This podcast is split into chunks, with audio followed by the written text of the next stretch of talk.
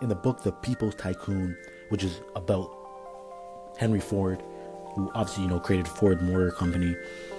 Uh, I'm going to start off by reading this one part of the book. Uh, it's pretty early into the book, page 42, and it says, Young man, that's the thing. You have it. Keep at it. Electronic cars must keep near to power stations. The storage battery is too heavy. Steam cars won't do it either, for you have to carry a boiler and fire. Your car is self-contained and it carries its own, its own power plant. No fire, no boiler, no smoke, no steam. You have the thing. Keep at it.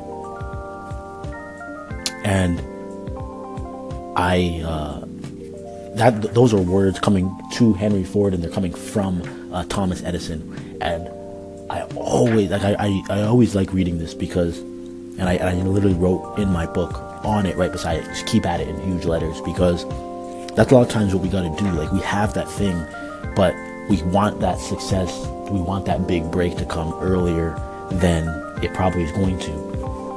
And the only thing that we can tell ourselves is keep at it. Just keep at it. Just keep pushing, keep trucking, um, keep working. And um, he continued on and said, now this is now coming from Ford. This is about Edison. He said, what hit my mind hardest was his gift for hard, continuous work. Mr. Edison has a wonderfully imaginative, imaginative mind, also a most remarkable remember, memory. Yet all of his talents would never have brought anything big into the world had he not had within him that driving force which pushes him on continuously and regardless of everything until he has finished that which he started out to do.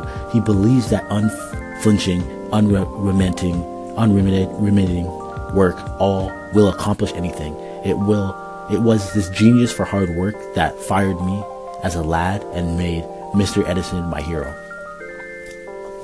And again, uh, it's those two things just go together so nicely because it's not just saying that you have something great and you got to keep at it. It's also knowing that when you do keep at it, you have to just plunge forward with that force and with that passion, with that drive that will never let it go until you accomplish that thing that you want. It has to be so deep. And there's just a difference. Like, you know, when you have that feeling, because it doesn't matter the criticism or the setbacks. It doesn't matter how big. You could lose a million dollars.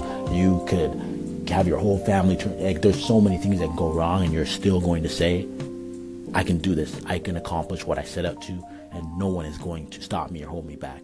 That is extremely powerful.